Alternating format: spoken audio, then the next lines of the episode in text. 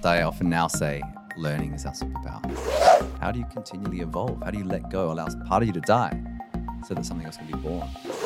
When we think about what's true across the course of our lives, it's who we are. What we know needs to change, and even our skill sets need to adapt. So if we're too attached to our knowledge set, that's going to place us in a rigid position. That if any organization doesn't consider themselves a learning organization, they're already a few decades behind. I'm obsessed by the idea of humanizing our social systems. How do you do that? Because that's what a great culture is. You step in and you feel seen, heard, and valued, and you're more able to do extraordinary work to your best capacity every single day. And that's, that's what the work is, right? And there's the power that comes from doing less. Right? I think good strategy, when I step into that strategic space, it's actually about subtraction. It's about what not to do as well as what to do through the intentional action. Hey there, my name is Daniel Franco, and this is the Creating Synergy podcast, your business and leadership podcast where we speak to high-profile leaders and thinkers about their careers and dig deep by asking the questions we all want the answers to, uncovering their stories, strategies, leadership lessons, and their secrets to success. And today on the show, we have Luka Parry, C E O and founder of The Learning Future. Luka is a renowned expert in the field of education and has dedicated his career into improving the way we learn and grow. Luka opens the show with acknowledgement of country in the Pitjantjatjara language, a language that he learned after spending many years in Central Australia. Luka is a former teacher who became a school principal at just the age of twenty-seven years old and worked globally to support thousands of educators and leaders to increase their positive impact. He speaks five languages and has visited over eighty countries and brings a wealth of experience and knowledge to this conversation. He also has an amazing TED Talk titled Words Can Change the World, How Language Deepens Connection, which has had over thirty-three thousand views. In this episode, Luka and I discuss the powerful role of language in shaping and deepening our connections with others and the transformative impact that learning a new language can have on an individual and how it can help us to better understand and connect with people from different cultures and backgrounds. We also discuss the concept and the importance of being a global citizen and what great communication does in building bridges and creating more connected and compassionate community. Lastly, Luka also shared his thoughts on the current education system and why we need to move away from a standardized model to a more personalized model to better serve the needs of the learners and create a more inclusive and effective learning experience for all. So without further ado, please enjoy my chat with Luka Parry. Welcome back to the Creating Synergy podcast. On today on the show, I've been really looking forward to this, and we're going to start off a little bit different. We've got Luka Parry on the show. Welcome. Thank you so much. Great to be here. I'm a big fan of your TEDx talk. It's got a lot of followers, so kudos. Thanks. Anyone Thanks, that man. wants to check it a few, out. A few go, years go, ago now, but yeah, yeah it's fun. It's just, I think it's just hits the mark on so many different things. So go check that out, and we'll talk about a lot of those topics today. Great. But in that, you started off um, talking, now you talk five different languages, don't you? Or thereabouts. One of them being um, you can speak in Aboriginal language because mm-hmm. you spent some time in uh, Central Australia. Can you do an acknowledgement of the country for us? Oh, wow. Well, I can well, I can acknowledge, you know, I mean, we're in Ghana, Yato, right? Yeah, correct. So, you know, um, and I should have prepped a Ghana welcome because I mean, actually, I'd love to learn Ghana. This is okay, where I grew up. Okay, so there's different. So this no, is so all... yeah, so, you know, Ghana Yata, Ghana Miyonangadlu Dumpinthi. I want to pay my respects to the Ghana, yeah. you know, custodians of the land that we meet on here today. But I spent a long time in the Anangu, Pitjantjatjara, Yankunytjatjara lands. And okay. so the languages that I'm, I've been really, I think, privileged to be taught by Anangu and by elders and by educators uh, is Pitjantjatjara and okay. the minority dialect Yankunytjatjara. So, so whereabouts in Central Australia? In, in the northwest corner of South Australia, on the okay. border of the Northern Territory, Western Australia. Mono alaji ngayolo wankanyi Pitjantjatjara. Mono ngay ngayonya chana nintini ngayolo. Mono ngayolo warakorinyi molava.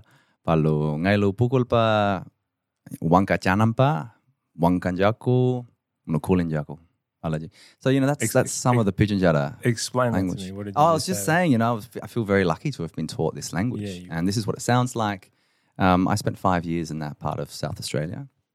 It's where I went out as a brand new, you know, squeaky clean teacher mm-hmm. um, in my first kind of full-time teaching role. And it was a, it had a profound impact, not just on my linguistic interests, but but also on how I conceive of learning systems, how mm. I conceive of well-being, how I conceive of leadership and strategy, and even more profound concepts around what does it mean to be human, what what matters most, what's success, what can we learn from the oldest continuing culture in the world, uh, what kind of systems can we understand around literally living in a sustainable, regenerative way. And I think these are many principles that our Cartesian Newtonian kind of current market economy is kind of forgotten about. Mm. And so we're having, we're seeing, I think, the evolution of the business world appropriately. Um, but again, if we return to the holistic indigenous worldviews, they've, there's quite a lot of wisdom there, I think, mm. that we can pay attention to. And I've been doing my best as a non-Aboriginal person, as a Greek-Welsh hybrid, as I like to reflect, right? Um, you know, to do my part as an Australian and to realise actually it's an incredible strength that we have here. Mm. And there's still more reckoning and reconciliation and recognition to come. But, you know, if we get this right, we can become such a beautiful, multicultural, dynamic, holistic nation. Um, and that can go from the local all the way up to the national level.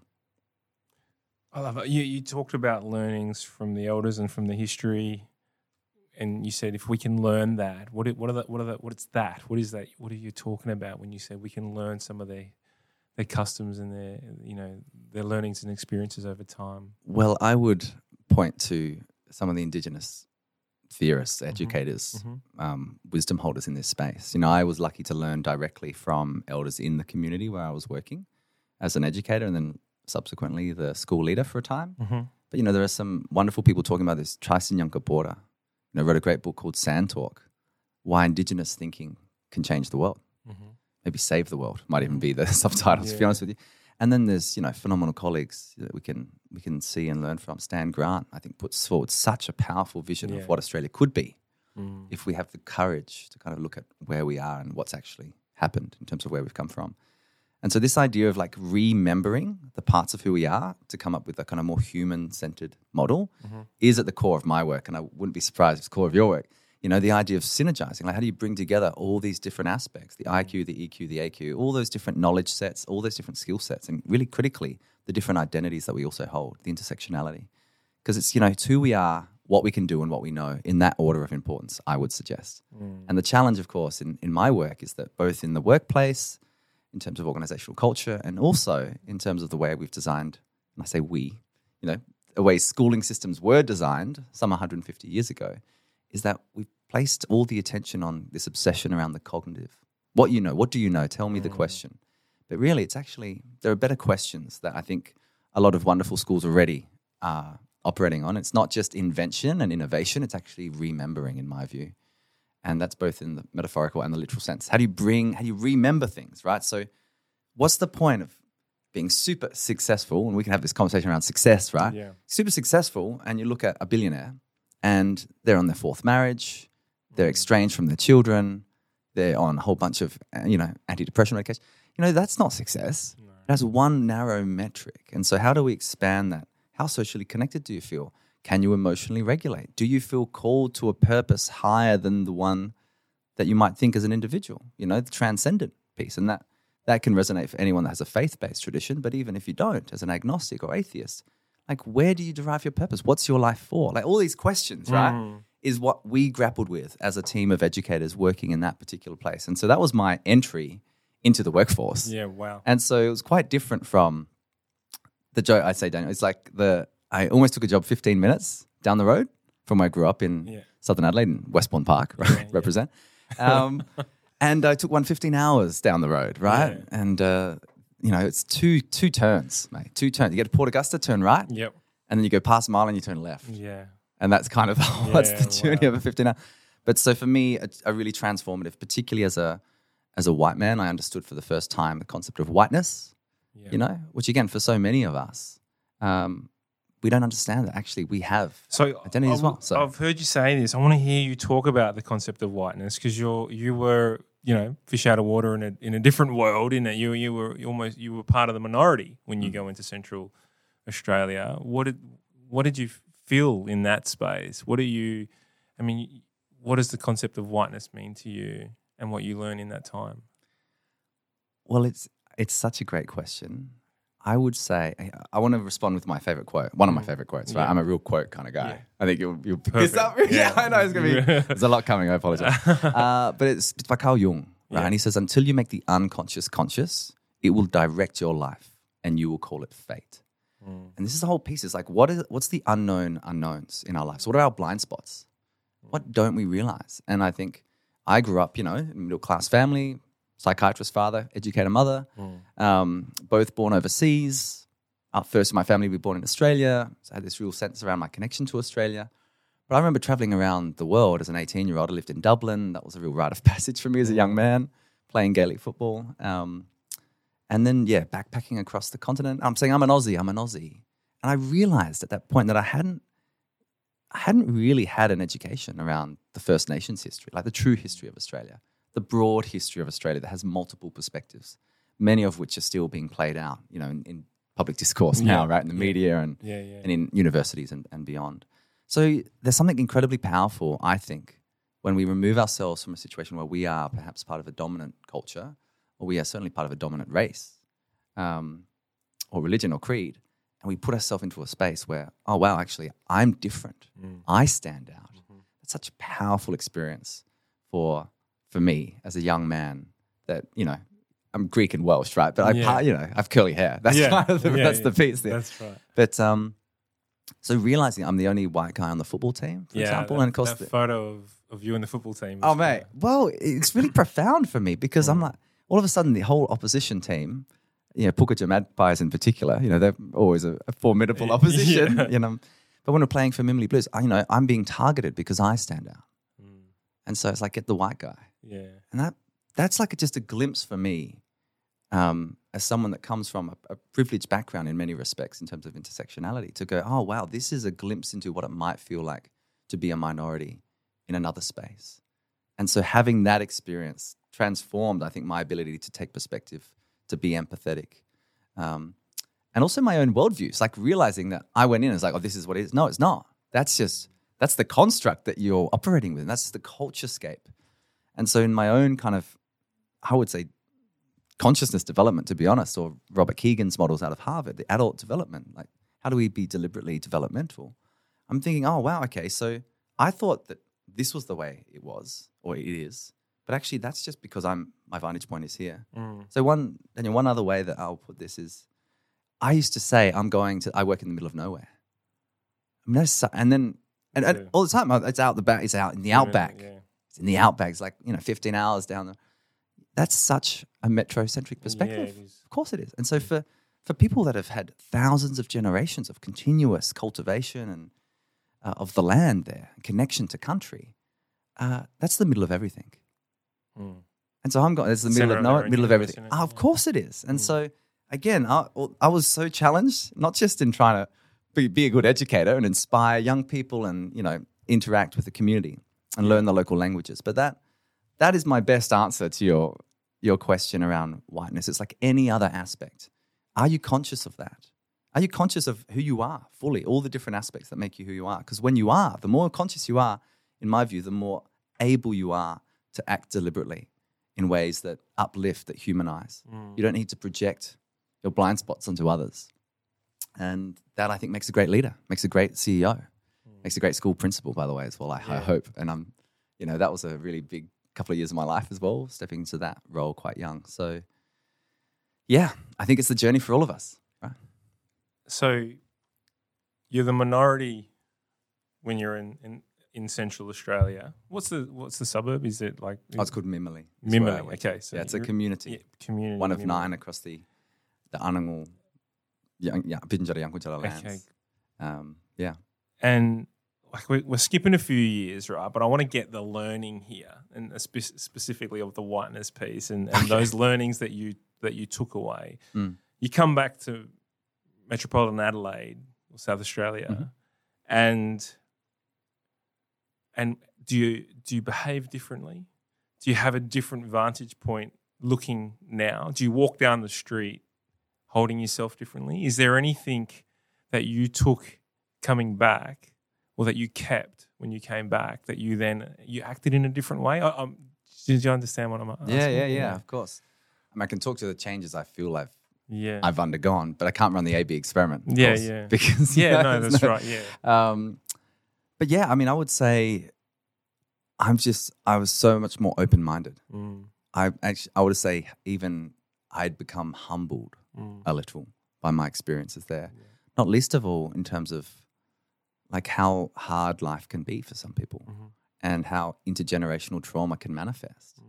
and what the responsibility of an organization or an institution like a school might be, you know, because at its best, a school in any community in the world is representative of of the best parts of that community, the, the collective dream, the collective vision. Mm. And it's worst, it's just perpetrating the same kind of outdated systems and models and structures and power dynamics that mean a lot of young people leave school saying, I don't, I didn't like school. In fact, I don't like parts of myself and I know what I'm not good at. I mean, you know, I mean, that's, and that's, I think, the legacy model that we've inherited. And so that's our responsibility to do something about that. And there's some incredible work happening nationally and internationally to do that. So I guess that's the first thing. I'm more open-minded uh, in terms of taking perspective. I think languages as well, for anyone that speaks multiple languages. And I learned all of mine as an adult, by the way. Mm. I was monolingual at eighteen.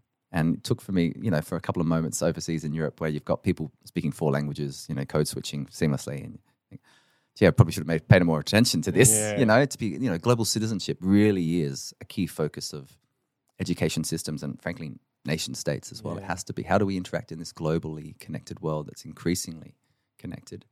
Uh, so I think that piece is what comes to me, you know, open-mindedness, ability to take perspective, but also to kind of know who I am. I mean, in, la- in linguistics, we talk, call this contrast and compare in language acquisition.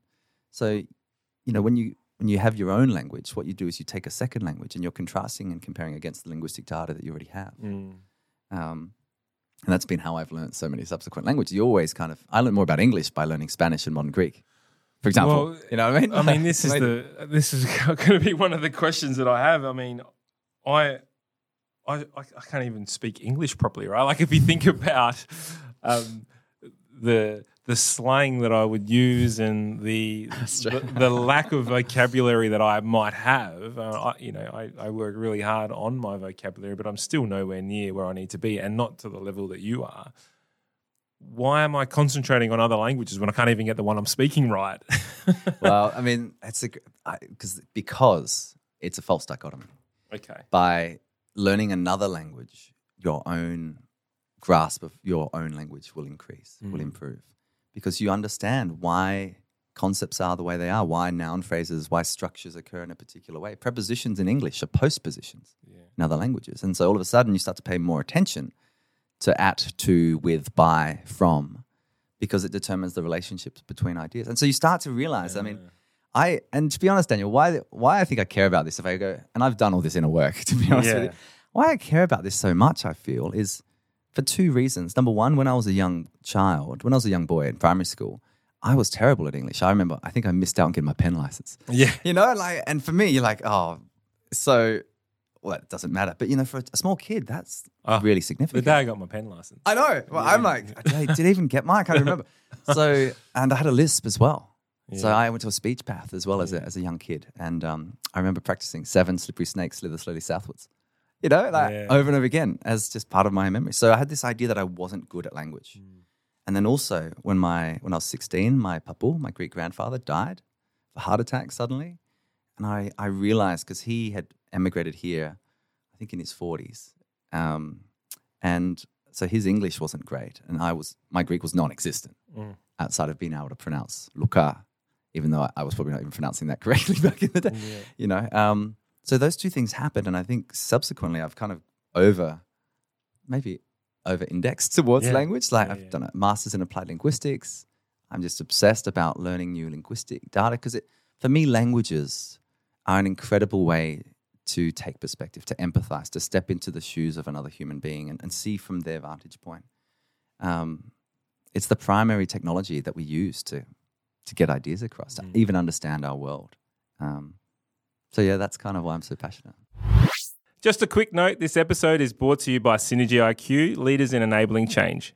Synergy I Q are the ones you call when the change or challenge seems so complex and you don't know where to start. But more importantly, we're the ones you call when you want to make a change that will actually last. If you want to check them out, it's at synergy I Q dot com dot a u. Oh my God, I've got like five thousand questions. The, um, the, your Bapu, when he passed away, yeah. that was a profound moment. And you've said that that's a turning point, which is, you know, taking you down the, the career path that you have. I think one of my, I'm not a person that lives in regret too much, but one thing that I wish I had done was learn how to speak proper Italian. My family's mm. Italian. They all immigrated here um, back in the fifties, sixties. And I never got the opportunity to sit down and have an in-depth conversation with my grandparents, mm. Any, all four of them. No, no, no, no. Yeah. yeah. And um, I still to this day like sort of wish – because I, you know, Synergy I Q, the work we do, we we work, we, you know, in complex change in that space, but it's really always focused on core human behavior, right? And yeah. that's, you know, when we work in change, we our specialty is the human behavior aspect of mm-hmm. the change, not the technology, not anything else. And so now I've become obsessed with human behavior, and and so I always wish that I was able to create a different view of my grandparents based on who they were as individuals yeah. and their behaviours as opposed to what I saw on the surface level. So I, I really do understand like that turning point. Mm. Um, for me, I was a bit, I was a lot younger when my first, my grandparents passed away, so I didn't, I missed out on that opportunity. Mm. But I really want to talk about. I mean, something you just said now as well was language is, you know, is. From an empathic point of view, and you can really connect and, and learn from other people. When you when you talk about language, you've I've, I'm quoting, you've said language is our superpower. It allows us to communicate and connect. And that's some of the videos and, and YouTube stuff that you've got going on, you've said that. When you talk about language, are you talking about all that's involved with language, like behaviour, tonality? Is that what you're referring to, or just the language itself? The words itself. No, I'm I'm referring to what under, underpins that. Mm. I would say. I mean, and, and to be honest, I often now say learning is our superpower. Yeah, because yeah. it's our because it's through learning and the curiosity of learning, which is built into our neural architecture. Mm. It's like we are born to learn. Yeah, we are born learners. Well, I've heard this yeah. saying: if you uh, what is a tree? What is what happens to a, a tree when it stops growing? It starts dying. It starts dying, right? And like, and so that's yeah. I think it's one hundred percent true. Learning and growth is is core to what we do. Absolutely. I mean, it's, and I think what's really important is the the language that we use, right, to get it. So on the one hand, you know, we often conflate learning, education, and schooling. And learning to me is an intrinsic human trait. Mm. Like, and so the superpower is how do we tap into that deep curiosity that we all have as children that sadly for some of us becomes you know, dampened or doused by the kind of rigid systems in which we operate, be they workplaces or be they school systems, right? So how do we kind of nurture and cultivate and almost protect that yeah. ability to learn? And then, of course, the modern world, and this is Alvin Toffler, you know, the illiterate of the twenty-first century aren't those that can't read and write. It's those that won't, that are unable to learn, unlearn and relearn. Mm. And I mean, I tell you what, have being, you know, working in language and literacy, yeah, it helps if you can read and write. In fact, it's critical because mm. only then can you be truly autodidactic yeah. um, and become a full self-learner. But those are the floor, not the ceiling, as the saying goes. You know, so it's kind of the capabilities work is what I'm really interested in. How do you continually evolve? How do you let go, allow part of you to die so that something else can be born? Like that idea of reinvention, especially in the kind of future of work conversation that we're all having, you know, there's no longer a career ladder. I'm sure you can look at your career, I can look at mine. If I can call it a career, I don't yeah. know. It's it's now a career web. And mm. particularly if you're a Zillennial, you know, coming out into the workforce. Gen Alphas, you know, when they finish school in whatever it is, nine or ten years' time, you know, they're, they're going to enter a very different place where actually their capacity to learn is the superpower. And, of course, how do you learn? Well, it's through communication. It's through understanding the relationships between concepts and constructs. And that's a language piece. In my view, mm. if you can't communicate, you can't lead. Mm. There's no doubt. It's one of the key pillars yeah. for leadership. Do you think, so going back when we early in this podcast, yeah, ten minutes ago, okay, you yes. said, "Is that all uh, it's been?" you said, um, "You said well, we can learn from the elders, past and present, right? And we'll learn from their way of living." And you said it's who we are, what we do, and what we know. Mm-hmm. Do you think if we approach everything and then use, you know, the word curiosity, and I, I believe, you know, a superpower of mine is the ability to be curious, unlearn and relearn sort of thing. I, yeah. I absolutely love that. Yeah. Do you think that learning from who we are, is that the foundation that we should all start on first before we go to learn anything else? Does that give you a strong base? I mean, because the schooling system right now goes straight to what we know. In reception, year one, year two, early in those schooling careers, is it too early to learn about who we are? Like, w- what does that look like for you? I, I like so I've I've done a lot of work in des- design, right?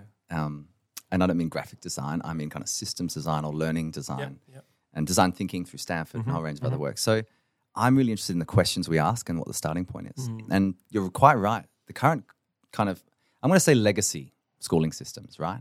Because we've inherited them. Like we actually didn't design them. Yeah. They've, we've kind of, it's off the Henry Ford given model, to us. Isn't it? Oh, absolutely. Yeah. Oh, Henry Ford. I mean, yeah. The yeah. Committee of ten, there's yeah. a whole, yeah. whole bunch of how it's been standardized. And, you know, it was standardized to be, to reculture an entire generation for the Industrial Revolution, right? Mm. The second Industrial Revolution.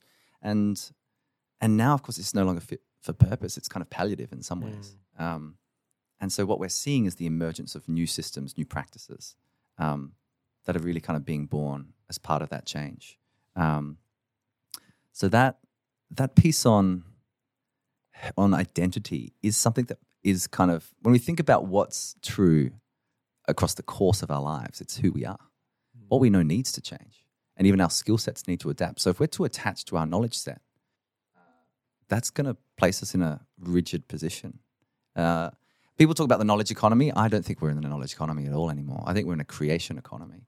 It's actually what you do with what you know. Mm. If you, you know, Tony Wagner's work out of Harvard, right? It's not what you know, it's what you do with what you know. And I just add another layer to that. I say, yes, it's what you know and it's what you do with what you know, but actually it's who you are as you do things with what you know. Mm. And that deeper level is, of course, the most important level. It's how do I feel about myself? This is why I'm such a proponent for social and emotional skills, mm. or sometimes called problematically soft skills, yeah. right? They're human skills. It's actually how do I communicate? How do I have a relationship with myself, with others? How do I make ethical decisions? I mean, though, that kind of, that's the foundation upon which our skills, what technical skill? Yeah, no worries. I'll, I'll take the LinkedIn course. I'll do a micro credential. I'll go through TEDx or whatever, go to Harvard, you know, do a micro course, a fellowship. Or a macro degree if I need to, you know, mm. um, although probably less, increasingly less, because yeah. we're looking at the way the, the kind of the future of higher education is transforming.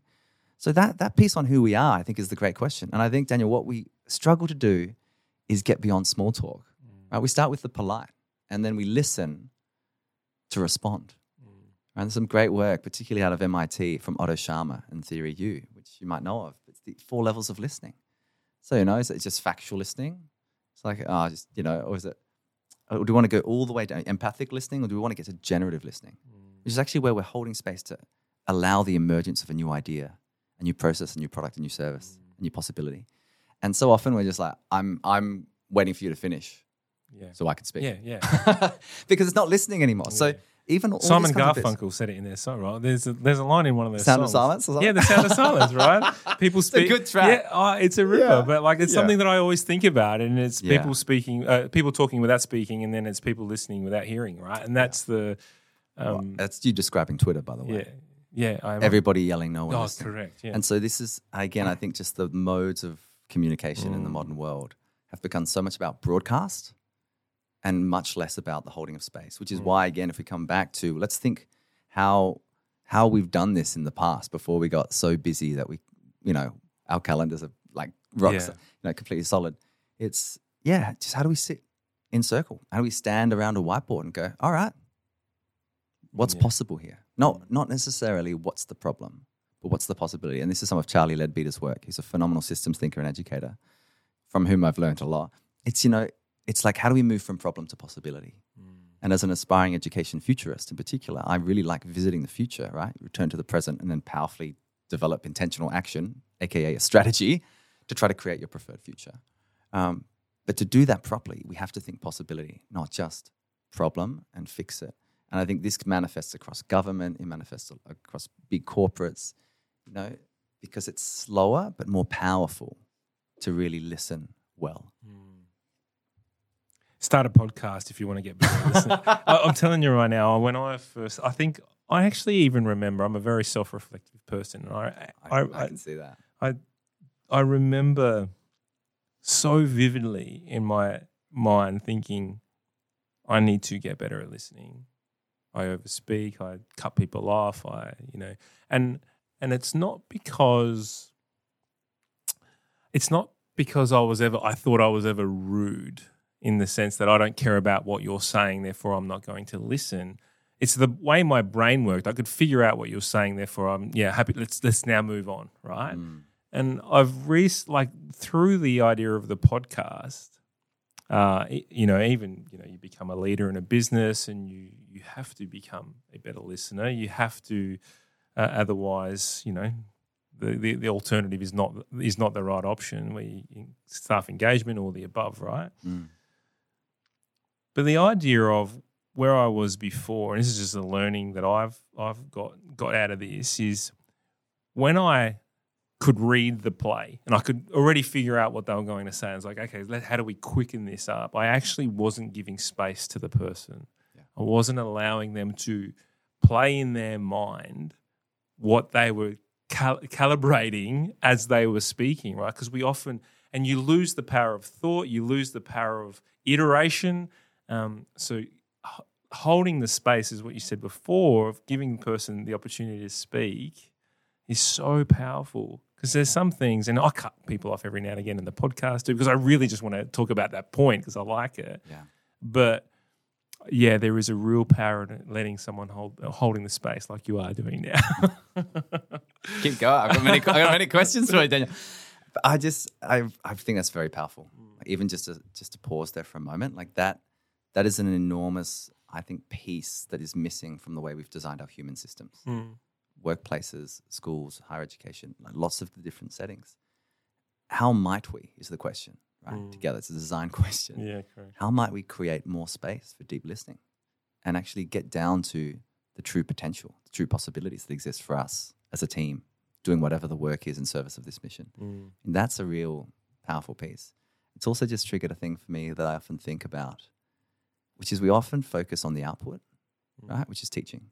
Mm. And so as an educationalist now and as someone that's spent most of my life in education, um, I'm really curious about why we focus on the output and really what we're what we've been learning, what great educators have, have always done, and great schools and I think great leaders have also always done, is to focus on the outcome. And that's to say, to realize it's probably just an ego trip to think I can teach you something, Daniel. Let me te- let me tell you how it's going to be, yeah. right? And some of those very old school leadership, great man models of leadership, right? Mm. Um, that go way back to kind of Napoleon and the generals and that kind of stuff. It's like, let me give you some advice. No, no, that doesn't work. It doesn't work because I can't teach you anything. You can only learn. Mm. And yeah, I can be directive and I can be explicit and I can use a whole suite of different communications tools or learning sciences to make that happen. But ultimately, do the new, like the synapses in your brain change because of our conversation? And so that's a different way of since rather than thinking of teaching and learning, it's it's learning via teaching, mm. right? And that's oh, it's learning via experience, right? And John Dewey said, you know, we don't learn from experience, we learn from reflection on experience, mm. and that's really powerful too. So how do you do reflection? You've got to hold space, ask some questions.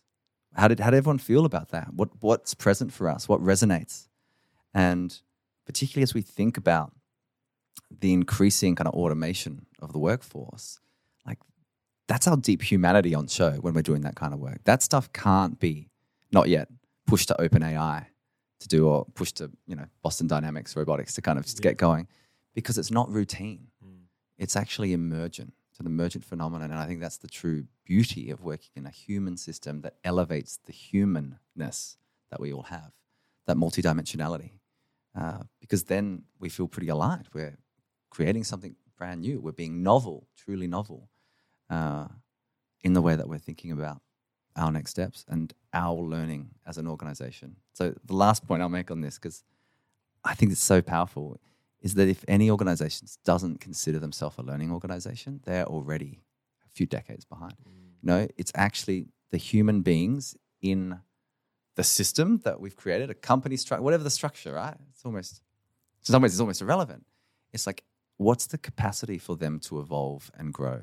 How much do we invest in our leaders in particular, but all human beings in terms of their own experience, both in terms of their technical outer skills and also their inner social and emotional skills. And you've got to you've got to do those two things simultaneously. Mm. Otherwise you get highly technical people that actually have no, can't interact, interact yeah. properly. This is why we introduced, by the way, an interview for, for medicine a few decades ago, because we had all these phenomenal technical people, but they had no bedside manner. Yeah. And so it's this idea, actually, we want to try to be a balanced, more balanced, more human in the way that we show up at work, at school, in life. Love it. I love it. Um, you talked about in, then you just talked about learning and, let me get my words right, mm. learning and learning through the art of teaching, mm-hmm. learning through the art of listening. Someone can't be taught, they can only be, so you can't teach someone something, they can only learn. Then what I'm hearing from that comment, and you've obviously done a lot of study and research in this space, you know, you're a thought leader in this space, that tells me that the education system's wrong. Am I, is that, that's kind of what I'm, that's how I'm hearing it. Yeah. Well, I would say the edu- here's the way I reflect on this. Mm. It's that the education system isn't broken. It functions as it was designed. Okay. That is no longer fit for purpose. Yeah. Because it was designed to dehumanize people, to standardize us, Conveyor to be re- yeah, to be replaceable parts mm. within a particular business model, to be a, literally on a factory line. Yeah. Like, and you understand why that it was designed that way. That was literally the design challenge it's for the, these industrialists. It was that the were era these that mass, we were living in, right? These mass education systems. Yeah. And so now, particularly with automation, particularly when you look at any of the predictions from P W C, from mm. you know the Future of Humanity Institute around the shifting workforce, clearly it's not fit for purpose. Yeah. And so how might we create a future-fit education system? That really is at the core of most of my work. It's, yeah, how do we rehumanize it? How do you build those social and the emotional capabilities from birth alongside the academics critically, and even add in the physical and the spiritual? And then what you have, you have a multidimensional, whole person-centered education model, which is what great education has always been. But again, what's success? Well, if it becomes sing- a single number after thirteen years of schooling, which it is here, which by the way is a national ranking against every other year twelve, you know, which, and we're only one one of the few countries in the world to do it that way, right? That that creates a narrowing of the model. Yong Zhao, who's an educational innovator and author, calls it the sausage maker model of yeah. education. It's like, put all this diversity in, and we'll just get a sausage. I mean, yeah. he's provocative, right? And yeah. so the question is easy to say education's broken and blah blah blah, but every single day, I mean, there's a million teachers in this, you know, country in different kind of contexts working really hard to inspire mm. young people and adult learners with the skills, the knowledge and the mindset, maybe even the kind of self-concept. How do they feel about who are they? Mm. They're that self-knowledge and understanding so that they can go and lead a really productive life, contribute to the economy, contribute to their community and thrive. And so I, I'm cautious with this whole education is broken or, you know, stronger language, which many people yeah. use. It's not fit for purpose. It's not. But we've got people working really hard, doing their best. Gosh, wouldn't it be nice if we could liberate them a bit more to do that work more powerfully? Um, and that's partially that we need to elevate the status of what it means to be an educator, because it's the profession that creates all other professions. We've all, I would say, been influenced by, inspired by an amazing teacher in our lives. And we've all seen the teachers that are super overworked and slightly jaded, and are projecting their own fatigue and anxiety onto others. And so we need to shift the system so it's more human yeah. for everybody. And if we do that, I think then we're entering kind of the post-industrial age. And the post-industrial, we are at, in an education renaissance. Yeah, there's no doubt about that. It's exciting, incredibly exciting. And goodness me, there's a lot of work to do. Oh, so we'll do it together. I love what you said about there's been a, there's always a teacher. Everyone that's come on this podcast, I think we've had David Fogarty on recently, oh, wow. who's the founder of Udi, which mm. is a, you know, now four hundred million dollars yeah, you know, really international oh, yeah. business. Amazing. he um, he was talking about some of the, it's one of the teachers that, you know, um, sparked interest in him mm. and actually took a liking to him. I'll never forget, I had one teacher, not that it had a massive impact on me, but it had an impact on what I love and the way I think about things. And I walked into it, I was a bit of a larrikin, I was a bit of a... What? Uh, yeah. No. Well, I think I was. Most, it doesn't surprise uh, me at all. Most other, people, most other people really thought I was just a dickhead. But yeah, um, the, I walked into... I remember I walked into class. It was the first year. It was year ten. Yeah. And at a, at a, and he's probably listening. I'm connected with him on LinkedIn. He may be listening. He, he um, his name's Rick Samariva. And he, I walked in, and I don't know why I did it, but I just remember going, I walked in. I went, Miss Samariva, Mister Rick Samariva. Like I started singing a song. Uh-huh, uh-huh. And he goes, "Excuse me, your name?" I said, "Oh, my name's Daniel Franco." He goes, "Mister Franco, sit up the front, right? Until I say you can move." Uh huh. I stayed there for the whole year. But he. He was my year ten science teacher, yeah. and from that, I was a C student, like, mm. you know, talking about grades. I was a C student, became an A student, and have, had a love for science after that. Isn't I that just, I just absolutely, I consume scientific, like, I'm, I'm, I'm obsessed. Mm. But I didn't get into the art of, into the world of science. But so that's interesting. I wanted to talk about, because you talked about this sausage factory and in, in, in, on the T E R number that we have as a grading system. A T A R, yeah. I, um, A T A R now, it was E T R when I... And Mate, it's what, showing our age. Yeah. yeah. What did you... What number... What was your score? ninety-two point eight. Yeah, so you were smart. well, so... Well, this is how I reflect on it, right? I I could play a game that actually meant I could maximize that score. Yeah. Into the top, whatever, eight percent. But as Howard Gardner told us, like, decades ago, yeah. multiple intelligences. Yeah. Like, the fact that we see academics as smart is partially the issue. Yeah, correct. It's and this idea of, like... Well, this is divergence, neurodivergence. Well, this is novelty, my point. I got sixty something. I think sixty-nine. I think I got as my right. T E R. I've been embarrassed to say that my whole life because mm. it puts me in. I didn't even get into the uni course that I wanted to, so I didn't even get, go to. I thought, yeah, yeah, that that course is only like a human movement course or something like that. That course is only seventy. I'll be right. Like that's easy to get. I got sixty-nine. Missed out. I only put one course down, mm. so I, I never went to uni, and then I got into business. Right. You know. Thankfully, it's led me in the right direction. And Seems I've, to have, yeah. mate, yeah. Um, but I think the learning aspect, one thing that I uh, always has as a skill set was being able to communicate, being yeah. able to hold a conversation. I had confidence in my own ability to, to to talk to someone, and that put me in sales, and that kind of I then sort of grew in, in, into that world.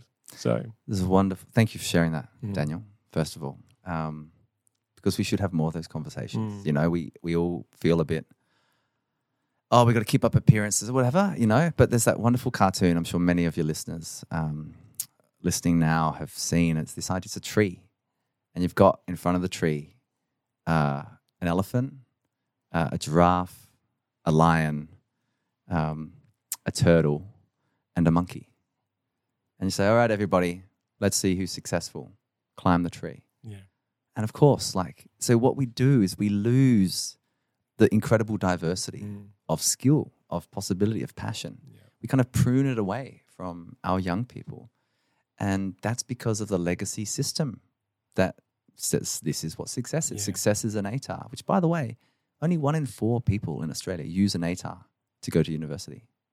Oh, really? One in four. And uh, that's of the people that go to university. Yeah. So, so think about that. Like, we have a single metric that's actually corrupting the entire system from the senior secondary downwards. Mm. And so the future of learning in my book is something akin to Lifelong Kindergarten, which mm. is also a very good book, by the way. Okay. Um, Lifelong Kindergarten. Lifelong Kindergarten. It's the idea of cultivating the capabilities across the lifespan. And yeah, don't get me wrong. This is not we sit in a circle and just like play in the sandpit. This is rigorous work. This is rigorous. It's designed. There's stretch. There's challenge. But as soon as we start to standardize, and particularly do exams, mate, except when's the last time you did an exam running a, a successful company? Uh, never. Like a closed yeah. book exam. Yeah. But so, so here's the thing, right? When you think about it's what ridiculous. you, mate, what we and call. And the amount of nerves that you get from it. And mate, so what we call. The closest thing would be probably a job interview. Yeah, sure. Sure. Well, you have, you have, yeah, so you can't access additional resources Correct. in that particular yeah. point of time. That's fair.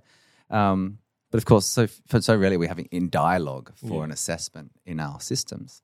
What we call collaboration in the business world, we call speaking out of turn, disruption mm. in schools. What what we call um, sharing resources, we call cheating. Mm. It's cool. Yeah. Right. Isn't that interesting? It's just interesting for us to note that, because I really see, if we're having this conversation in ten years' time, we are having a different conversation about what's actually going on yeah. in our learning systems. And we're probably talking less and less about schools, in my view, and more and more about learning ecosystems. Mm. So this whole idea, and I'm attached to some of this fantastic work happening out of the U S called the Learning Economy Foundation. And the whole idea there is how do you how do you create sovereignty, mobility, and equity? So eventually I think what we're going to have is a verifiable credential wallet. Mm. We thought it was going to be on blockchain, probably doesn't need to be, right? But the whole idea is like then you have all of your capabilities with you. You own your own data. And that means all the micro-credentials, your learner profile, which, by the way, South Australia is leading the nation in that work mm-hmm. through the SAFE board. Um, you know, that's the idea of actually taking the A T A R and putting it alongside a more holistic picture of who you are, what you can do, and what you know. Mm-hmm. Right, those three aspects. Right, it's a it's a more human picture. And I guess like if you haven't picked up the trend, like I'm a bit obsessed, and yeah. you're obsessed by some science. Yeah. Yeah. I'm obsessed by the idea of humanizing our social systems. Yeah. How do you do that? Because that's what a great culture is. You step in. And you feel seen, heard, and valued, and you're more able to do extraordinary work to your best capacity every single day. And that's mm. that's what the work is, right? Yeah. That's what we want a school to be. It's what we want a high-performing company to be, is one that's deeply human, not one that's kind of, you know, everyone is scrambling or trying to, you know, maintain a status piece. It's just a waste of time, you know? So what is it, yeah. what does a deeply human culture look like? Well, so I, I literally feel like like So here's a reflection for me. Like we are emotional beings that think. We're not thinking beings that feel. Mm. I don't know where that quote's from, but I, I'm sure it's a quote somewhere. I love yeah, it. Yeah. Right? And so this idea is what's the um, affective space? And this is what we know from Google's you know, work on psychological safety, for example. They What's the most high-performing teams in that research? They found the number one predictor was if the team feels safe to fail, to say something. Without fear of being kind of reprimanded. Yeah. So that idea, deeply human is where you're you're seen as an emotional, social, and cognitive being. And let's add physical. You can move around, mm. you know, as opposed to having a body to move your brain around. Like actually, embodiment yeah. is another big yeah, piece. Right? You're not a vessel. No, you're not. No, it's not just about knowledge again. Because this is, as my colleague and friend Jean Clinton, Doctor Jean Clinton would say, you know, we've got this tyranny of cognitive obsession where it's like, you're smart, you're not smart. You have knowledge, you don't have knowledge. Like that is such a simplistic mm. way to look at the world. Like we are we're Venn diagrams. Here's here's the thing I say all the bloody time, Daniel. We are Venn diagrams, not spreadsheets. Yeah. We're Venn diagrams, not spreadsheets. So a fully human culture is one that realizes our emotional tone. It it cultivates social connectedness. And of course, it stretches us intellectually and cognitively. It's not about this either or. Are we doing well-being now? Are we doing learning now? That is a non-starter to me. Mm. These things are completely entwined, particularly if we think about the purpose of, I was going to say learning. I might just say life. Mm. It's purpose of life to thrive, yeah, correct. To contribute something. To flourish. Absolutely. Like that really is the purpose. And until we can put that at the center of both our learning systems and our economic systems, we're going to continue to, I think, walk a pretty fine line with ex- existential collapse, mm. um, as we're seeing with all the overshoot work. Um, that unfortunately is getting kind of worse and worse, you know, from floods to fire to famine. I mean, yeah, it's it's, an, it's kind of scary time scary, in many yeah. respects. Yeah, I want to just touch on the, the the Excel spreadsheet versus the Venn diagram. I think one, um, and I, and I speak and I speak purely from self here, sure. right? And actually want to learn so I can improve. Mm-hmm. You mentioned before about the looking at the A T A R score, and I said, "Oh wow, you're smart, right?" Like, and then you said that's a simple way of thinking, and which has, has got my brain ticking now. I'm not saying that I, I'm not putting words in your mouth that you think I'm a simple person, but we'll take that on board and talk that about after. do, do the inner work about that, mate. But the I think the, the point I'm, I'm I'm really interested in is is the Excel spreadsheet to the Venn diagram, because mm. I. associate myself as a black and white person. I don't play in grey very well. And I always have these conversations, conversation over my business partner, my business coach, mentors, whoever it might be. I'm always saying, well, how do I be a better father and then manage a very successful, you know, high earning revenue, whatever it might be, humanized culture business? Sure. How do I, how do I do that? Um, I can't be one or the other. Like, I have to put time and effort. I have to sacrifice. You know, you hear all the hustle stories. If you're putting time and effort into business, then, you know, you talked about the billionaire that's unhappy, for marriages, all this sort of stuff. And then I think one time someone pointed out to me, they said, Daniel, Roger Federer is all I'm going to say. I'm like, talk to me about that. And they said, Roger Federer has achieved all that you can achieve as one of the best tennis players in the world and took his family everywhere with him. If someone at that elite level can do it, then you can too. Just find a way in which you can do it. And so I want to ask the point and the question of how do we move away from the Excel spreadsheet to the Venn diagram? You look at engineers have this sort of linear way of thinking. Um, there's so many different mm-hmm. – yeah, it's one that I'm really struggling and trying to grapple with because my brain automatically goes to the black or white. How do I how do I position myself to think in the Venn diagram? It's a wonderful um, reflection. I think it's from Bertrand Russell, and he said the definition of intelligence is being able to hold two conflicting views in mind without accepting either one. Oh, yeah. And so this idea of us having to go black or having to go white in some ways limits us, because like to think of life as certain in any way is kind of a self-delusion. Mm. Right? Like we've got no idea what's going to happen no, agreed. tomorrow. Agreed. We don't know what's going to happen in the next five yeah. minutes. You know, we've got no, so I feel like it's just Being, it's how do we navigate ambiguity? And this is what I've learned through my work at the D School in, at Stanford, is they do a lot of work on building the capability to navigate ambiguity. It's like, okay, we don't know, so how how do we do that? Well, we can we can put this forward as a thesis or a strategy, and then we kind of have to let go and be quite adaptable, right? It's the whole, as you would know, the whole rise of A Q and adaptability quotient or intentional adaptability quotient, yeah. all that kind of way. Yeah. Agility, et cetera, et cetera, right? Agile sprints, blah, blah, blah. It's all, it's all so much, so much there. But so I, I really feel like, like, so you, if you think about your life, think about all the intersections of roles that you have or any leader of an organization, you know, you've got all these different circles, and the point is they all overlap and you're in the middle of them. And so at certain times, one circle might be larger and the other might be slightly smaller mm. because you're just having to hustle this week because you've got a massive thing you got to close, right? Mm. Uh, and so you're kind of slightly not able to show up as with as much presence as you would as a father. And then, And the other way, you're like, okay, great, I'm actually going to really prioritize this because I know that my this one of my girls is going through a challenge, you know, whatever. Yeah. So the point is, like, we are always these things. We are multiple things. There's this great, like, you know, it's I am legion, I contain multitudes, right? And that's Walt Whitman, I think. And it's this idea that, yeah, we're legion. We're literally multiple selves. So it's I am dot, dot, dot, and then every single role that you play in life. Mm.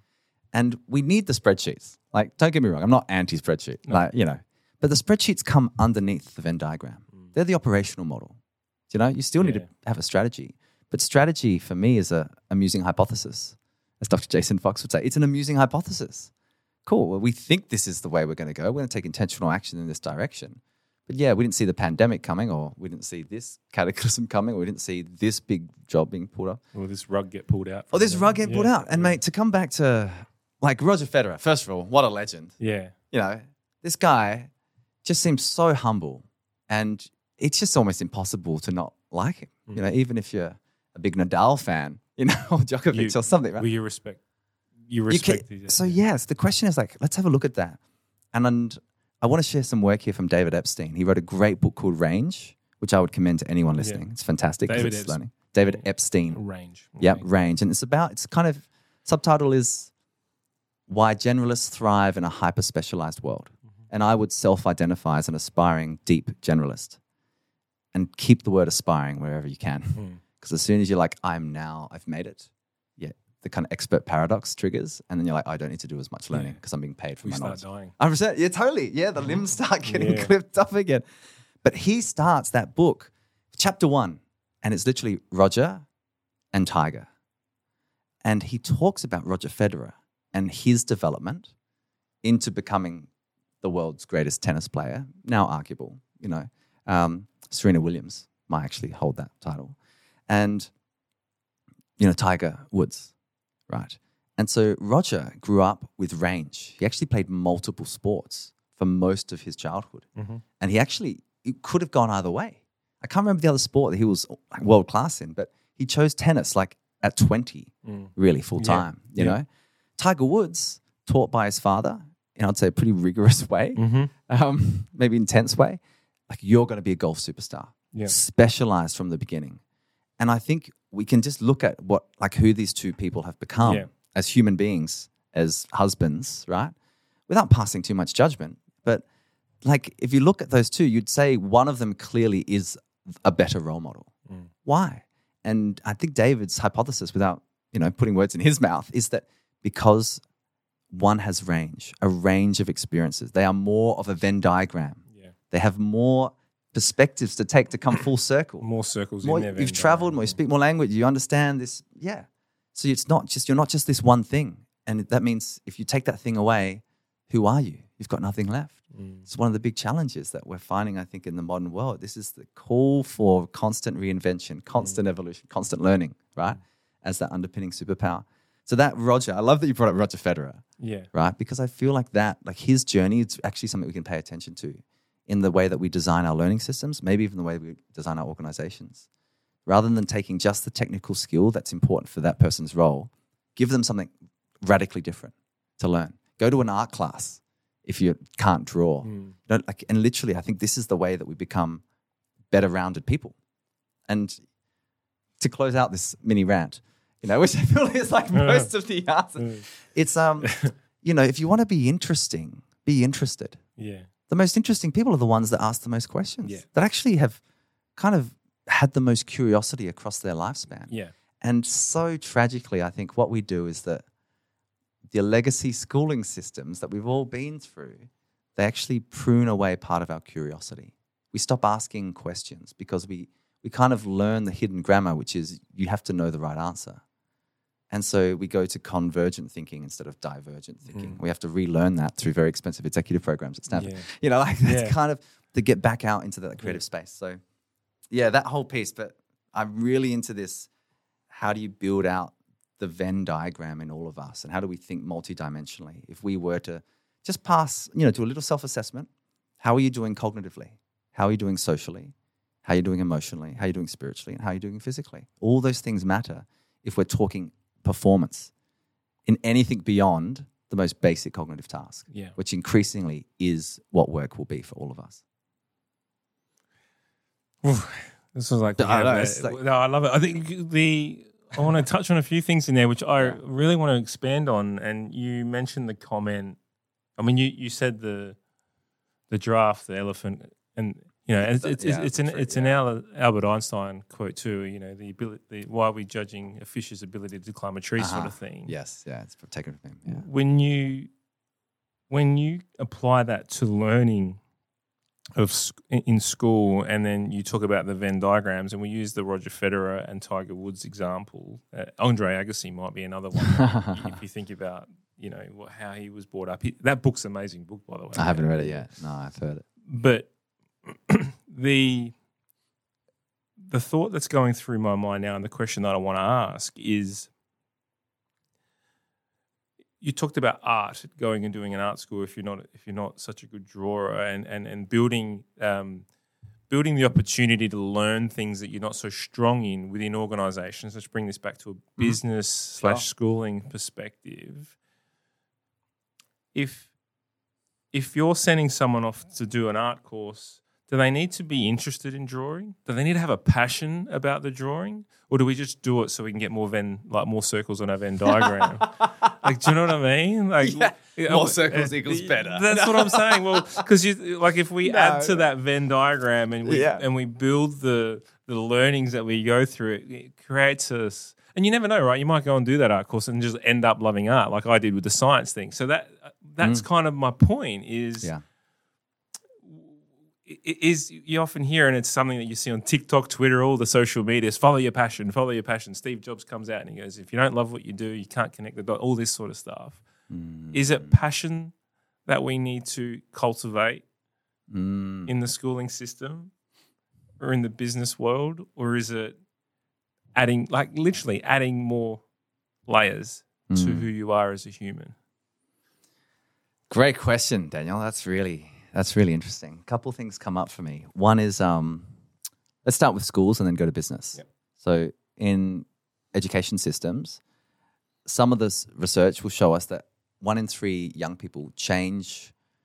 They don't, well, they don't change. They choose their subjects in senior secondary away from things that make them feel truly alive, things they love to do, for things they think will give them a better score. Yeah, and that to me is system failure. Because that is a that's a dehuman. Those choices are being made based on this hidden grammar around what success is and who you want to be. And so that's the first thing I would say. It's like, I like the Ikigai model, which I don't know if you've seen before. I, right? I, I think I got the book on here. I bet you do. Yeah, yeah well, it's wonderful. And I remember seeing that like years and years ago before the books came out. I just yeah. saw someone put it up on Twitter. I was like, oh, that is, that's brilliant. Yeah. And so, it's, it, sorry, when we talk about the book, it, there, it's a philosophy, isn't it? It's, it's a not, philosophy, it's but there's not, a book that people have codified it. Yeah, yeah. correct. Um, and just so that people understand what Ikigai is, it's Japanese for purpose, or la raison d'être in French, you know, what's our reason for being? And it's, you know, what what are you good at? What can you get paid to do? And that's your profession. You know, it's like, what are you good at? What do you love? That's your passion. And then it's like, what can you get paid to do? And what does the world need? That might be a vocation. And then uh, what do you love to do? And what does the world need? And that's your mission. And so in the center of that is Ikigai. It's your purpose. And so then we delve into the conversation around lifestyle design or career design, right? Particularly important for young people because the hyper-engaged, not disengaged, hyper-engaged Zillennials and Gen Alphas that will come into the workforce in the business sense, you know, they have a higher expectation for doing interesting work. Mm. They don't want to kind of plod along for sixteen years and then get yeah. it from, it's not it's not happening. And right. so it's this career web, the idea, everyone is a personal brand, all of that's going on. Yeah. Um, and then I think your question to how do we be, is it just about adding an extra circle at, the, at a business? That, it, it's, that's from a layer perspective. Yeah, no, yeah. I, I, yeah. Get, I get that. So do you have to love art to go to an art class? Or, you know, does it have to be a passion? Absolutely not. Because I it took me a long time to work this out, right? For a long time, I was very much in the, I would say, unconsciously privileged position of saying it's about doing what you love. Do what you love, young people. Go that way.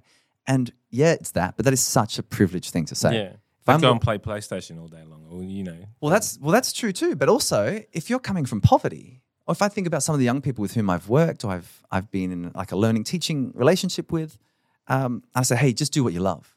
And they're coming from a, a place where there's intergenerational unemployment, and they're like, well, I might love to do do this thing. Yeah. And you're like, well, they don't have the social capital or the financial capital. Yeah. I don't know. I'd love to go to Harvard. Okay, great.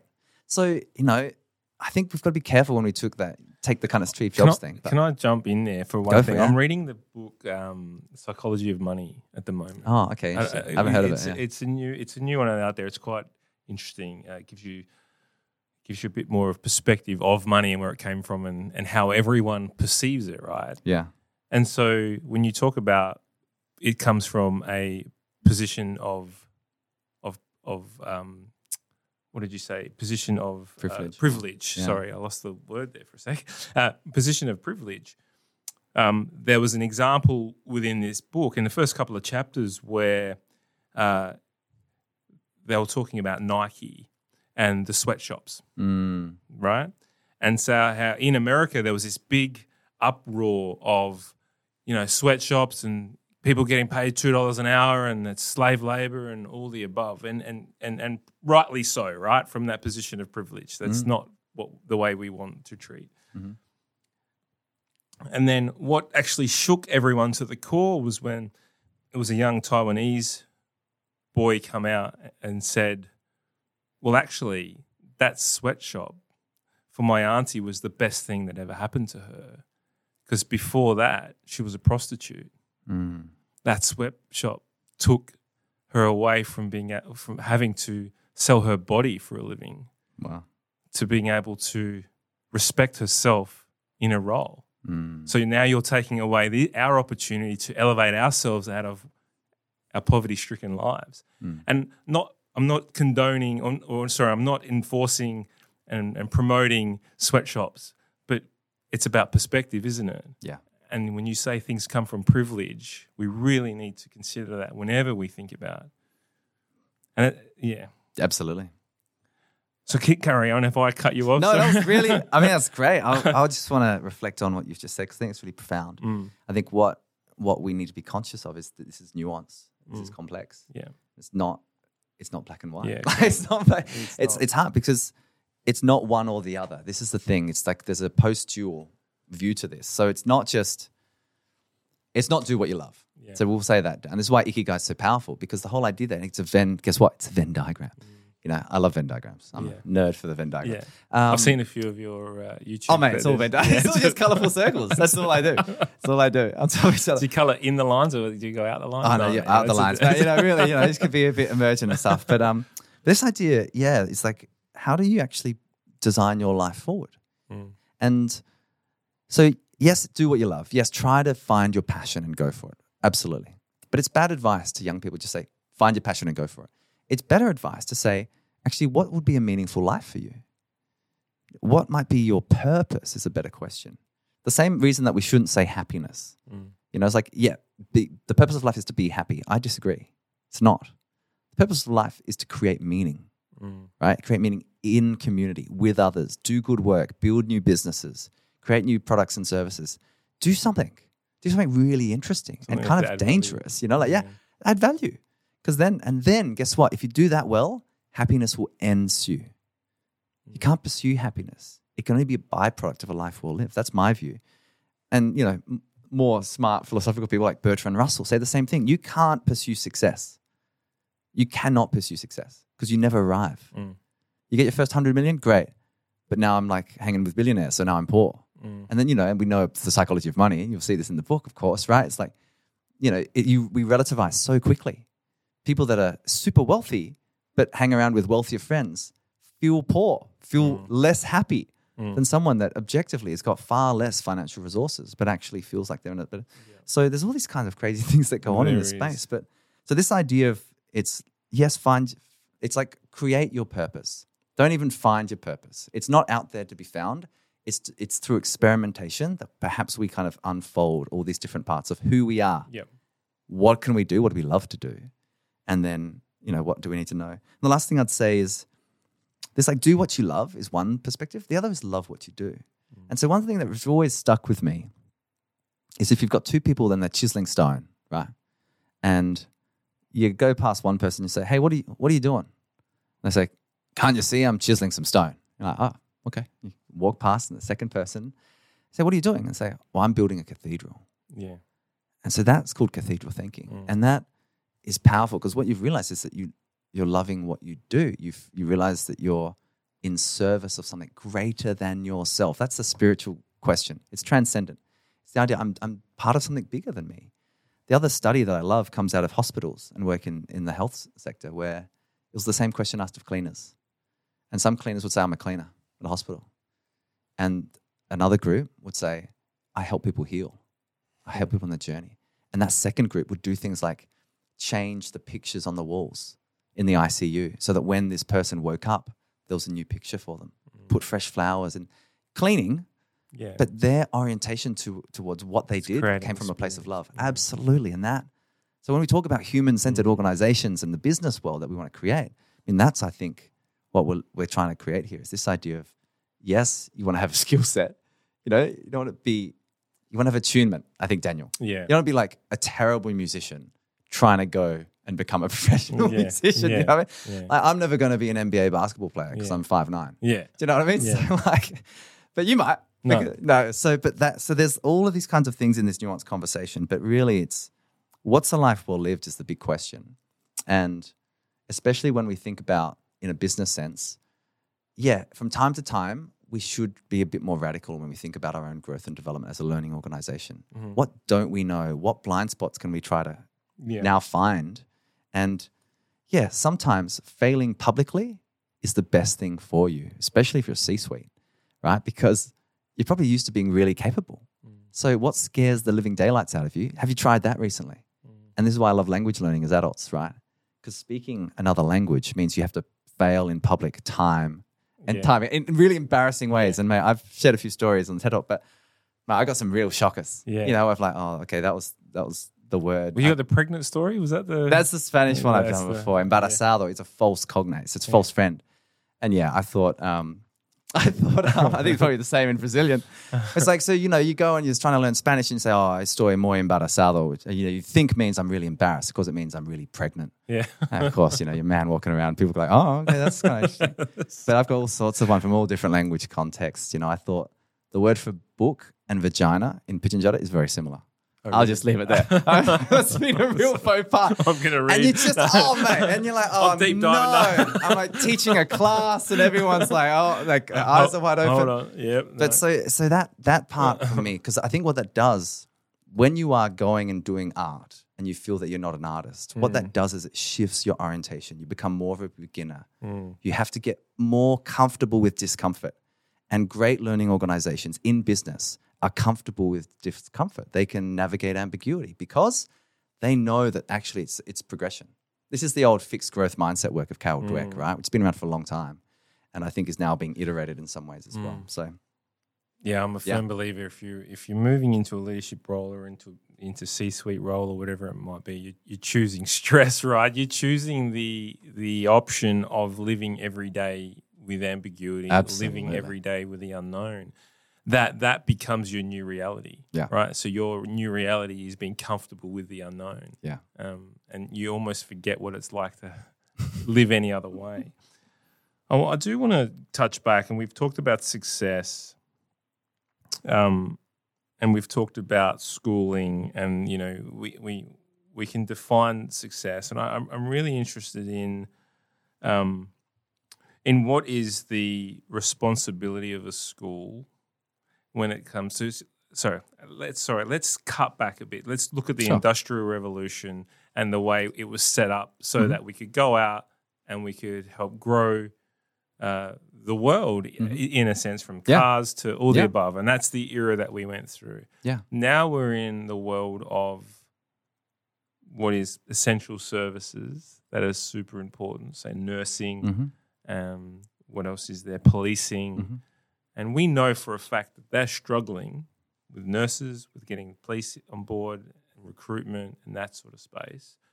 Is it a school's responsibility to educate on the for success in roles that will help the environment and the sorry, and the community, or is it a school's responsibility to educate in a way that fosters entrepreneurship and other opportunities? And you talked about the brand, everyone becoming their own brand, mm-hmm. and or again, or does it fall into the Venn diagram of it's a school's responsibility to do all the above?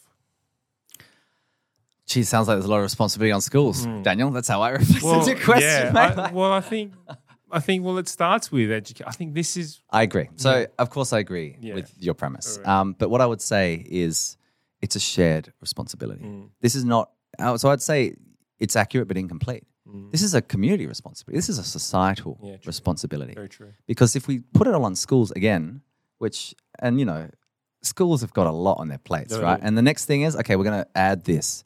We don't... We're not good at strategy in big... education systems. We add things, we don't subtract. Mm. And there's the power that comes from doing less, right? And I think good strategy, when I step into that strategic space, it's actually about subtraction. It's about what not to do as well as what to do for the intentional action. And so, yeah, schools, the role of a school, I mean, there's so many ways to frame this, you know, individual fulfillment for collective well-being. That's a pretty good frame that you could mm. use. You could also talk about, um, Yeah, collective thriving and individual empowerment. You know, the idea here is that we need to move from standardization to personalization. Mm. Uh, and so that every young person is person is kind of on their own journey. Because if you're if you've got someone that really wants to be a nurse, yeah, they should be fully supported to discover that's the case. Um, but simultaneously, if you've got someone that kind of really doesn't like the read, they're kind of a bit of a different thinker, they want to be in enterprise or an entrepreneur, they've got a startup. Yeah, we should be supporting that too. So I don't think these things are either or propositions. Yeah. But the big shift here, absolutely, mate, is from schools, and even the word school, I think we're not saying in thirty years, right? I think it's a different word. Mm. It's probably learning ecosystems, a learning village. It's the hub, it's the learning hub, right? That's from birth to, you know, grave, yeah. right? So yeah, like young kids are there in the morning, et cetera, with the elders, you know, with sixty, seventy-year-olds, eighty-year-olds, because that's really good for cognition as well with them. Some really great studies looking at that when you put an early year setting in a nursing home. Amazing stuff, right? That's interesting system design, right? And so I think it's the shift from schools to learning ecosystem. And that means the role of parents, the role of industry, the role of community and nonprofit sector, and yes, the role of formal education. Because the future of learning is informal, non-formal, and formal convergence. It's social, emotional, and academic converged. Like this idea of literally, I don't, don't want to say Venn diagram again, but I will. Venn diagram. It's like bringing back together these, these aspects and not saying that's a school's responsibility and that's a parent's responsibility. That kind of division as a spreadsheet is, is antithetical to what we know about how systems work. Mm. Systems are all about interrelatedness, profound interrelatedness, interconnectedness. And so, and I need to make an economic point here, right? So I'm not, I'm an amateur economist, right? Mm-hmm. I care really interestingly about the business models, the way that's evolving. And, you know, I've been around the, the B Corp movement as well, for example, and triple bottom line, E S G, all this stuff that's really powerful. And yet we're still in this space where stakeholder capitalism, I think, is kind of in its late stage. We're going to have to see some kind of significant step into whatever the, uh, you know, Mariana Mazzucato, who's at U C L as a professor of economics, she says we need a moonshot to changing capitalism. Because I don't think we're going to bring back communism. I yeah, don't think that's going to work. Yeah, yeah. And socialism, you know, for, you know, that's also, that's kind of returning to the past. Really, it's like, what's the evolution of a more humane way of doing capital investing, right? And using capital in service of human flourishing. Social foundation, whilst also paying attention to the ecological ceiling. And that's the donut economic model from Professor Kate Raworth at Oxford University. And so those are the new models, right? Because again, simultaneously, if you think we can have externalities in a business model, we're kidding ourselves. Mm. We're talking about. I'm like, oh, you know, I'm going to do all this kind of stuff. Economic activity is good. I'm going to pollute over here, but we're going to actually not include that pollution on our on our P and L, whatever, yeah. right? On our high search. Yeah. And that's not how systems work, as yeah. we are discovering with all of the crises that we're seeing around our world, mm. climate, social cohesion, et cetera, et cetera, et cetera. So I think the future of business is really interesting. It's purpose-oriented. And it's profit with purpose. Mm. It's not not like everything's non-profit. No, no. I feel like there's this really powerful thing with enterprise when you when you're on the line, you know. And you and I are both in private industry. It's kind of like you gotta you gotta come up with something. You've mm. got to like. And I think that it's really powerful an innovation engine.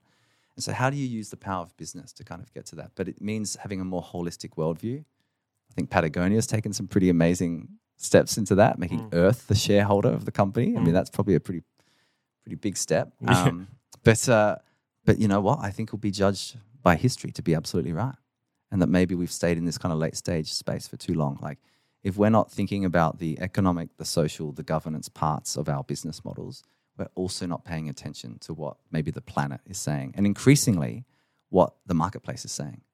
You know, purpose-oriented businesses actually outperform non-purpose-oriented businesses, and if you look at the data financially, yep.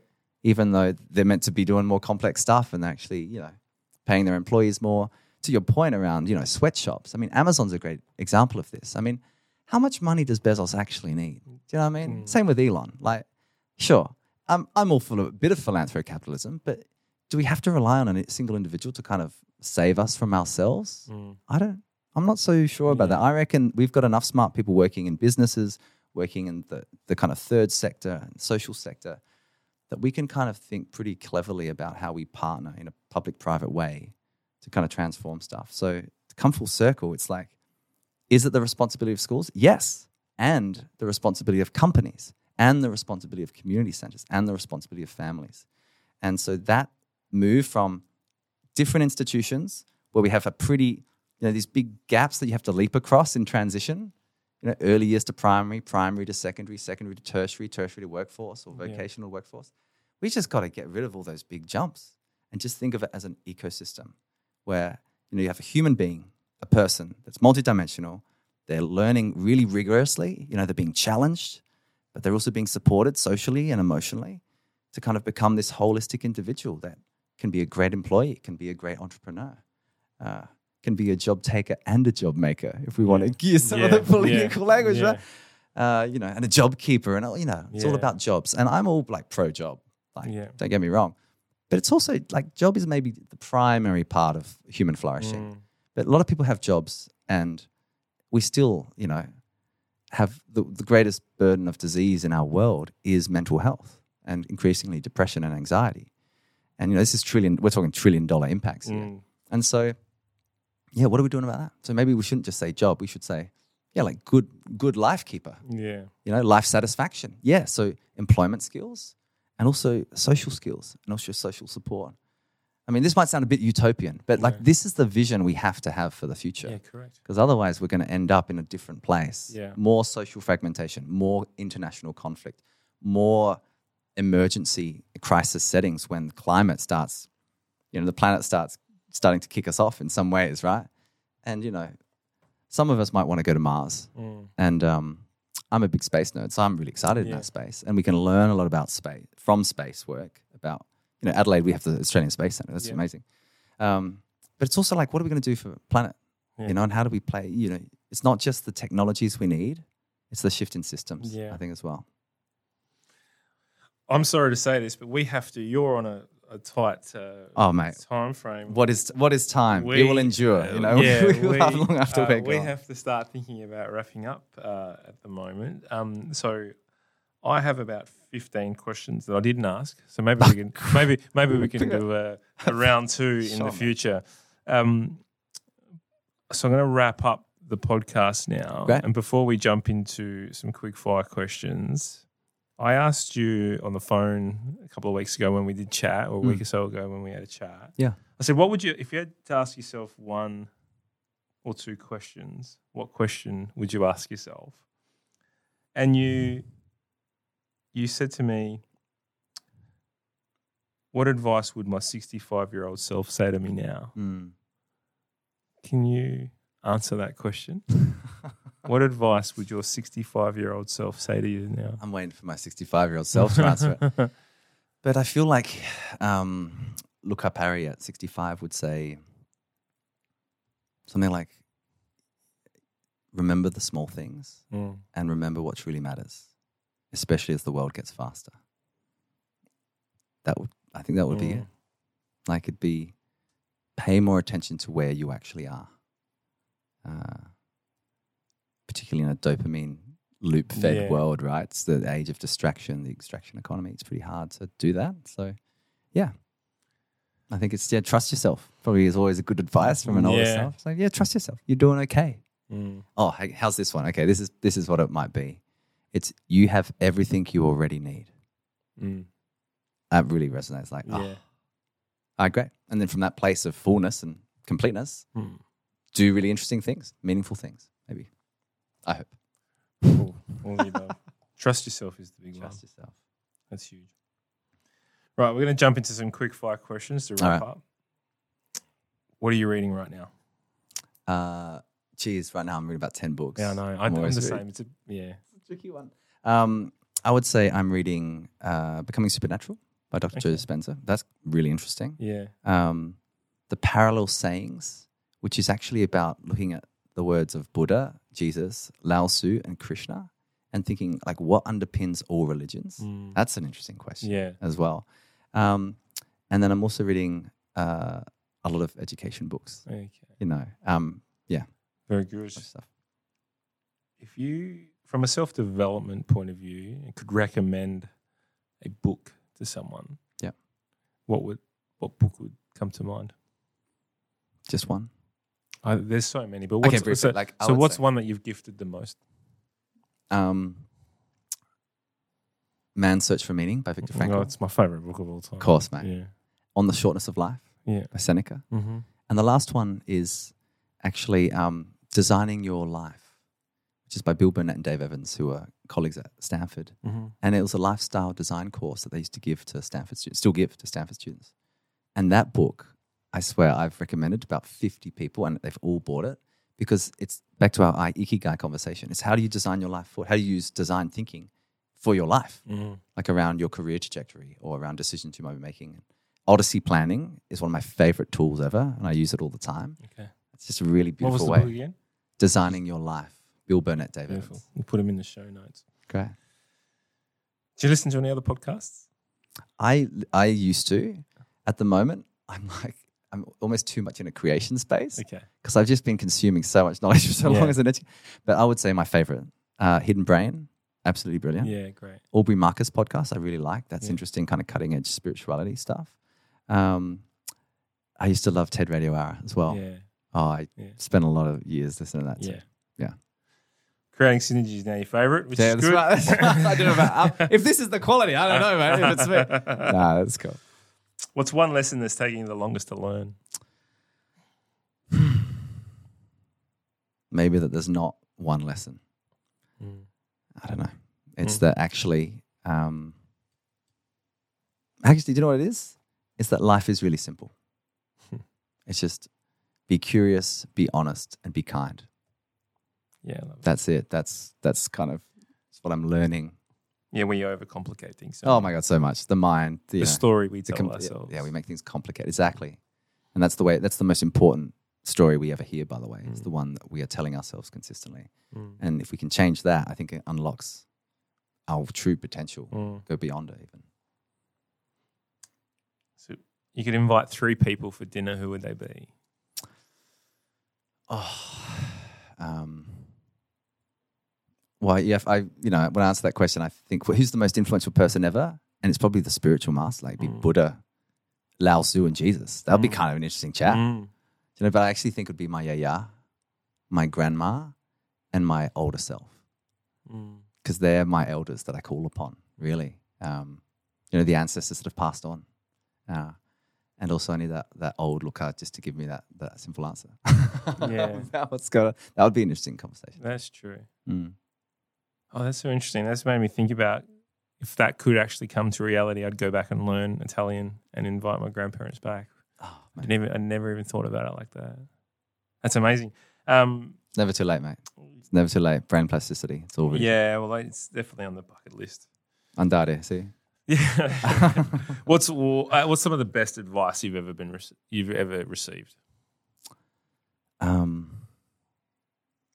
It's actually that. Um, somebody said to me, a, a dear friend uh, who's an amazing social entrepreneur in India, has changed millions of lives actually. Um, he said, and I've already said this, but he said, um, imagine if you, if, why don't you just start with the assumption that you already have everything you'll ever need? Mm. And so that's that piece around abundance as opposed to scarcity. Mm. And if we can create an abundance mindset, in our leaders, in our business work, in through our schools, in our world, I think we can actually create a, a better future for our grandkids. Mm. So yeah, you have everything you already need.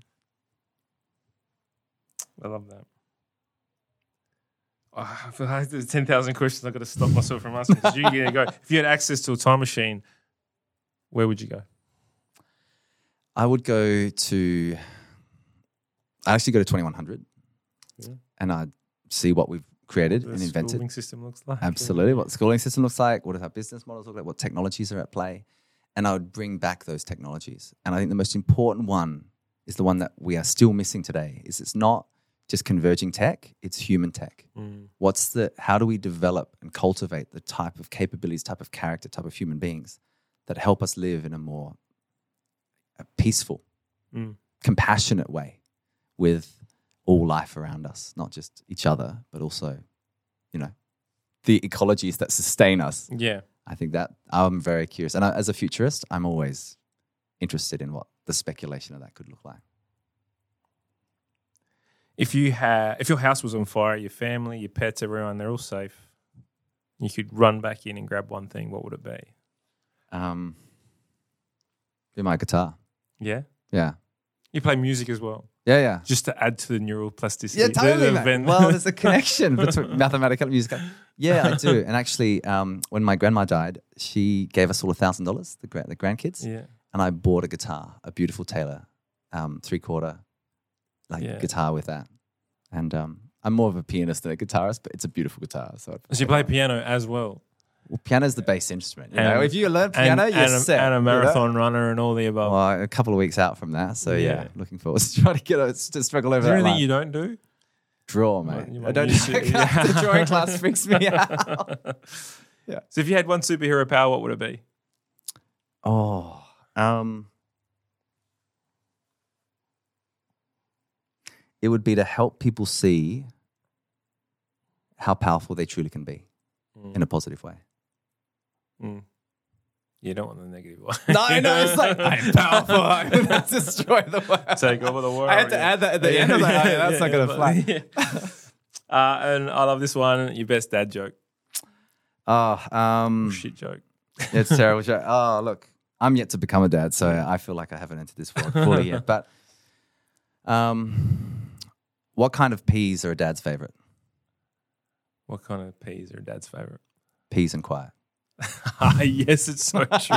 Oh, you can speak to yes. that, mate. You can speak to oh, that. Yes, brilliant. Look, thank you so much for your time today. Um, I'm a bit bummed we couldn't go for two or three hours with this one. We could, you know, uh, we really could have. We could have double clicked um, on a few things. That's like but. we. I think yeah, we'll see if we can touch base and do a part two next year sometime.